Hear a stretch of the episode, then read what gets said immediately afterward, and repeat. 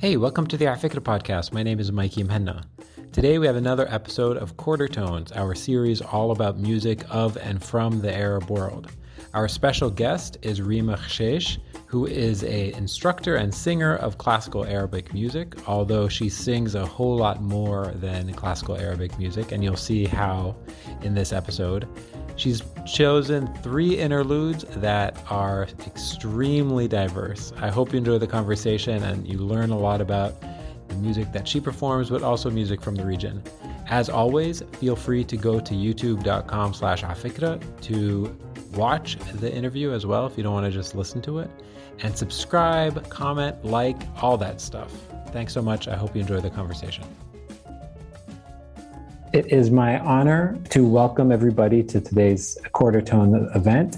Our special guest is Rima Khcheich, who is one of the talented, most talented Lebanese singers uh, of the uprising generation.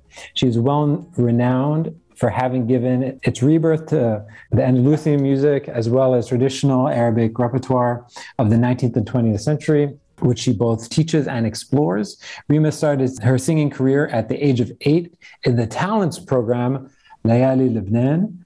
And at the same time, she joined the Beirut Oriental Troupe for Arabic Music conducted by Salim Sahab. She participated as a soloist in the band's concerts in Lebanon, Europe, and Arab countries, singing the most difficult repertoire of Arabic uh, vocal music. As a graduate of LAU in Lebanon and Beirut, and the National Conservatory of Music, where she taught for 12 years. Rima has performed live throughout the Middle East, Europe, and the US, specializing in Arabic traditional vocal repertoire. She currently lives in Beirut and teaches at AUB right down the street from where I am. Uh, Rima, thank you so much for being a part of today's conversation. Well, I want to ask you, uh, Rima, to maybe give us a sense of when you first started your interest uh, in singing. You were you a little kid singing constantly? yes, actually, I don't remember. My, I uh, used to sing all the time with my father because my father plays the qanun, and uh, my my toy was singing, uh, and uh, I started professionally at the age of eight. But before that, I used to sing in all the family gatherings and all the family dinners, you know. So I I don't remember when I was not singing. Was your family? Was there anyone else in your family who was uh, playing music and singing as well? No, my, my mother really loves, she's into music and she has a beautiful voice, but mainly my father is, uh, music is big passion in life. And uh, he studied music, but he was really uh, old he was 40 years old when she started studying the Qanun. I think that I he gave me this passion to music. Sorry, Rima, it's just cutting. It's cutting up a bit uh, on your side, so hopefully we'll get through this. If somebody, if somebody was trying to be snarky and yeah. said to you, you know, Fairuz is totally overrated. Yeah. Um, as somebody who is uh, has studied her music, what is the response? What is a good response to somebody who's just trying to be a little snarky? You know uh, uh, uh, art is really subjective. So you have the sometimes some people they they don't like the um kulthum or they don't like abdul wahab but this doesn't mean that i mean uh, um kulthum is great. Fairuz is great. Abdul wahab is great. Uh, uh, is really very special. She's not overrated she has a very unique voice, a unique way of singing. And in addition to all this, the career she she had great songs, great uh, you know musically perfect. So I don't agree and I I can understand if you tell me I don't like the voice of Fairuz. It's not my taste. This I fully understand because it's really subjective. You you can like yeah. it or not, but she's great. If I can just use uh, American jazz as an example, um, somebody who's great, like a, a, Miles Davis or Charlie Parker, um, John Coltrane, um, Ella Fitzgerald, uh, these types of people, they're, they themselves are are great, and their influence is huge, right? You can Yes. listen to people for generations and say, "Oh, this is the Miles Davis disciple." Yeah, Does Fairuz similarly have disciples? of course. You know how many Like who? they, uh, they sing and they try to imitate Fairuz, or uh, actually now uh, we have a. Uh, they say uh, uh, this girl she has a Feiruzi voice, Fairuz style voice. You know, so the influence is really very big. Um, many, I mean, uh, also uh, uh, she introduced her own technique, her own sound, and this uh, with her songs uh, was really influenced many singers in all the Arab world. Yeah. How do you think she feels about that? I think she's a simple person, uh, so I think she doesn't think about it. Uh, it's for her, Yeah. it's normal. It's her, it's her life, uh, her songs. So I don't think she she realizes this. Okay, well let's let's um, move uh, deeper into your your biography. So, when did you start thinking to yourself, "I think I want to become a recording artist, um, and I want to start producing original music and go into the business of music as well"? Yeah, actually, uh, when I uh, uh, graduated from school, I studied uh, at LAU, Lebanese American University. I studied communication arts, and when uh, and at the same time, I was studying at the Conservatory of Music in Lebanon, and I was singing already and giving concerts with the uh, Salim Sahab group, classical Arabic group. But then I graduated and I uh, thought I don't want to do anything else in life. I don't want to work or do anything else. I want to sing. Uh, and this is, you know, I I realized that I cannot uh, continue if I don't do this. And it was really difficult because I felt alone and it's not easy to produce. So uh, I started really from zero. And uh, actually, the first uh, uh, album was uh, a live recording with the Dutch trio that I uh, met in Lebanon. So the first album is really late compared to when I started singing, because I started singing uh, at eight, but the first album is in 2001, which is really late. So uh, because it's difficult, and then uh, uh, my first album produced by me was uh, Yalalalli in 2006, and that was, you know, produced by my cousin. She she told me, "What do you want? What do you need to record an album?" And she told me, "I'm gonna produce your album." So and her name is Maha Azzuddin. So she produced my Yalalalli album. So uh, if you uh, look at all my albums now, I always have thank you for her because she's, I mean, she, you know, and I, She I got think it started. Continue, yeah, and I, I think I'll continue all my life to mention her in my album. How sweet. So it's it's really difficult. Uh, it's not easy, and uh, with the style that I do, it's not easy to find a production uh, Yeah.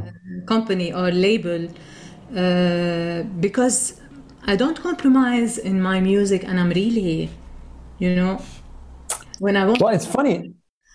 yeah, You know, it's funny, Rima, because when we when I reached out to you to invite you on the series, of all the hundreds of people we've had on the series, I think you were the most incredulous person. I remember you were like, "Why? why do you want me on this on this series?" I was like, "Why wouldn't we want you on this series?" Do you? Are you still not? Do you not believe you have people who like your music? I mean, you were you were seemed quite surprised. No, no. I, I know that I have people that like my music. No, I'm, uh, this is not it. But I was, uh, when you talked to me first, I thought, yeah, I was uh, thinking, you want to me to talk about what exactly? It's like when you told me I have three three segments, music segments in this program. Yeah. You know how much I started thinking, oh, this no but i have this also but i have the you know as if i have to uh, uh, put all my life in in three pieces Yeah. then i told myself it's okay it's it it doesn't have to be We can have you back. You can have a. uh, There can be a part two. There can be another three. yeah so this is why i think you took this impression but no Yeah. i yeah That, with that, let's start with the first piece. So tell us about the first interlude and why you chose it. Okay, the first uh, interlude is a Muwashah that I sang in uh, 1986 at Assembly Hall. Uh, it's a live performance with the children choir. It's a Muwashah by Dawood Hosni called Sama wal Rah. Uh, you know, I in, in this concert I had like seven solo pieces. And when you told me I need to put something, so I thought I I miss uh, the old Rima, and why not? I, I want okay. people with us to to hear this uh, It's short, uh, and it's uh, yeah, it's a live recording. Okay, amazing. So I think it's a little loud, um, and so let's hear it. The first one.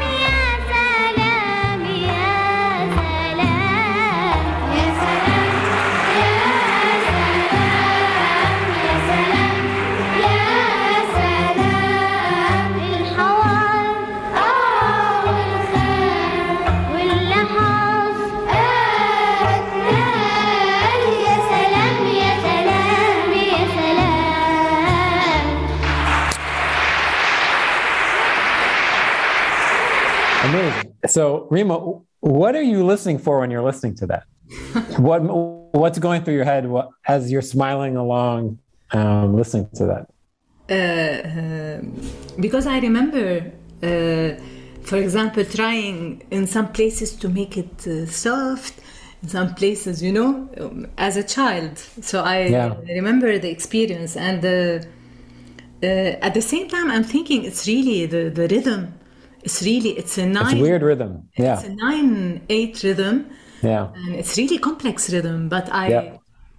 didn't care. I didn't even know the, the rhythm. I was just following, and I had this uh, sense of rhythm. So now, It's one of those things that I think on the page is more complicated than when you feel it. If you feel it, khalas, you get it.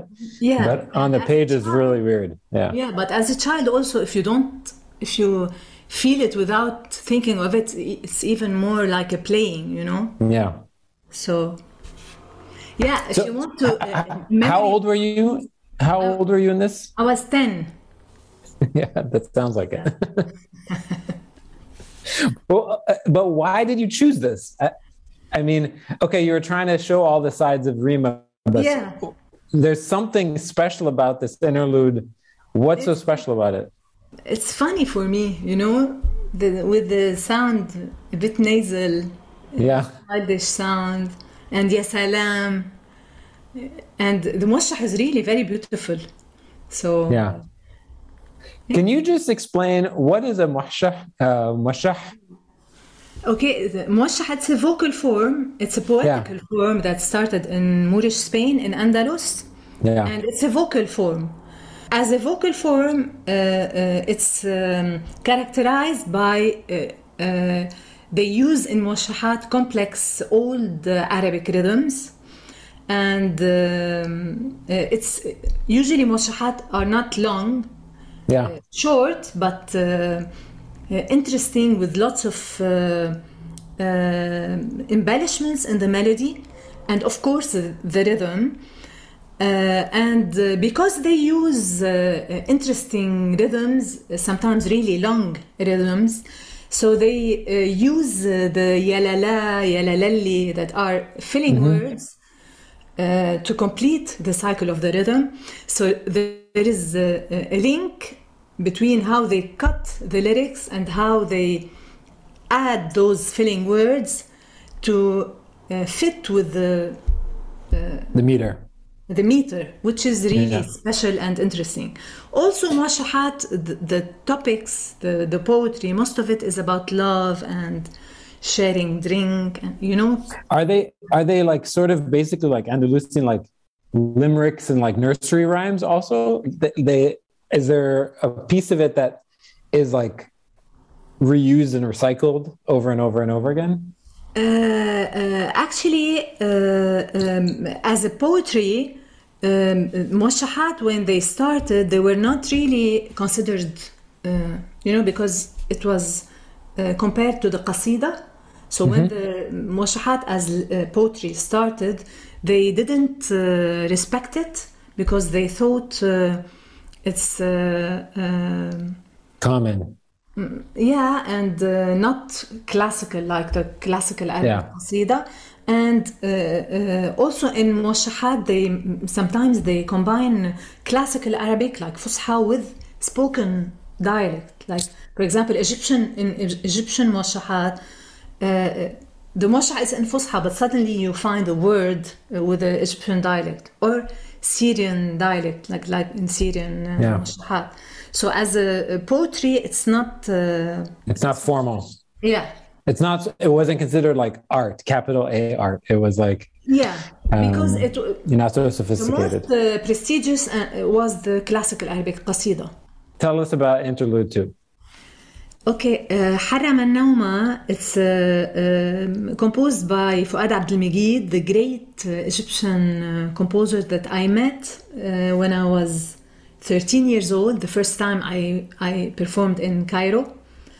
and uh, he's uh, specialized in composing modern washahat. So he, he took the form the, of moshah and he composed modern washahat, and this is one of his washahat.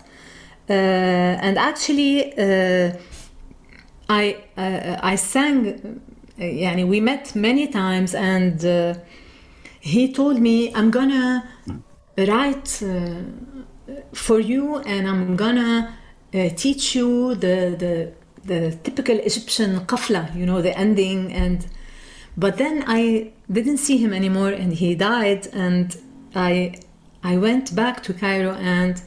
Uh, I saw his um, children and I got uh, seven songs. This is one of them, and I recorded it.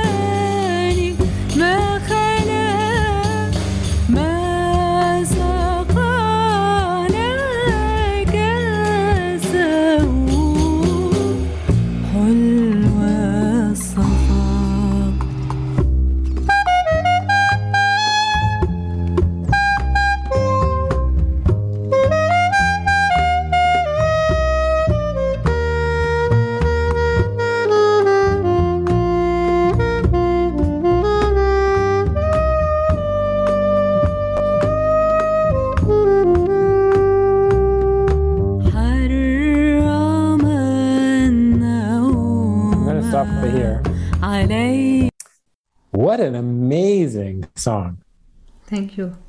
Wow. Rima, what an amazing song.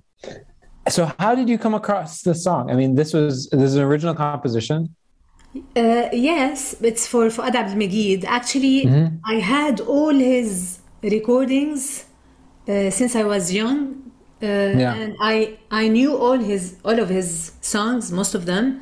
So uh, uh, when I went to Cairo after he died, uh, I knew what what are the ones that I really want. Yeah. It was one of them because I I know a lot for him. So So tell us a little bit about how you approached this this recording. I feel like you're doing a lot of really interesting things um, that are very intentional. How did you approach this uh, this recording? It's in a weird time signature. It's uh, the the form is really interesting yeah, uh, yeah walk us through it. Actually, uh, uh, the form is a muwashah. Uh, uh, the rhythm is 10 8 uh, سماعي which is the, the most common um, it's a um, special Arabic rhythm but it's the most common in muwashahat is it is it I was listening to it it's like two bars of 3 and one bar of 4 almost it's dumb as as S dum dum tac S S Yeah. one two three one two one two one two three. Okay. So and this is really a, a common uh, rhythm in Moshahat. So uh, um, and in this recording, I'm doing it with the, um, my Dutch band. So with the saxophone, with the guitar, the drums, and double bass. And uh, we record this uh, song was uh, released in an album called uh, Falak, and we recorded it actually in two days, live, uh, a live way of re- recording. We were all in the studio doing it at the same time. So. Uh, uh, I remember this recording was really smooth uh, compared to other recordings that I did uh, later that were uh, more difficult for me. So this I have I have really um, nice memory of the recording. But vocally, Yeah. were you doing anything? Like, let me ask. Let me phrase this uh, properly. The same way I was asking you about Fairuz's descendants and Fairuz's disciples. Who are you sort of imitating or channeling in this recording? Yeah, actually, I'm not imitating anyone, but I am a combination of all the things that I sang all my life and uh, all the things that I heard and I grew up listening to. Uh, فيروز uh, أم كلثوم uh, زكريا أحمد uh, عبد المطلب محمد فوزي محمد عبد الوهاب later when I was really uh, more mature uh, so I'm a combination of uh, uh, everything that I listen to, that I grew up listening to. So I'm not imitating anyone. And usually when I uh, uh, do sing a song for, for example, another singer, I don't uh, imitate, and I do it my own way, and I think of it as my own song. Because later on, I, I did a project uh, uh, and I recorded Sabah songs. And when I was young, I, I, I never would have thought that I would sing Sabah and record a full album of, of Sabah. But uh, when I sang Sabah, I sang it, it was me singing yeah. the songs of Sabah. Yeah. And I think if I try to uh, uh, imitate, I'm gonna fail for sure Yeah. because I'm not gonna be uh, as the original uh, Yeah. singer. Uh, Rima, uh, I Khalas, you set you set the soundtrack for the rest of my week. Um, thanks so much for taking the time. I really, really appreciate it so much. Thank you so much, and I'm I was happy to join in this and to talk to you. Yeah. Okay, everyone, this will show up on the podcast tomorrow and on our YouTube page. Please share it with your friends who missed today's talk so that more people can get a taste of the amazing music that Rima has made over the years. Okay, everybody. Bye bye. Bye. Hey, I hope you enjoyed that episode. If you'd like to watch the full uncut version, go to youtube.com slash afikra. There you can see the full video versions of these podcasts. If you'd like to learn more about what we do, go to afikra.com where you can learn about our Zoom events, our live events in 30 different chapters around the world, our social media presence, and our podcast and YouTube stuff. You should know that everything we do is all towards a mission of converting passive interest in the histories and cultures of the Arab world into an active intellectual curiosity. By listening to this, you're a part of that movement, so thank you for being here. If you'd like to support our work, go to afikra.com slash support and join the hundreds of people around the world who make this work possible. Thanks.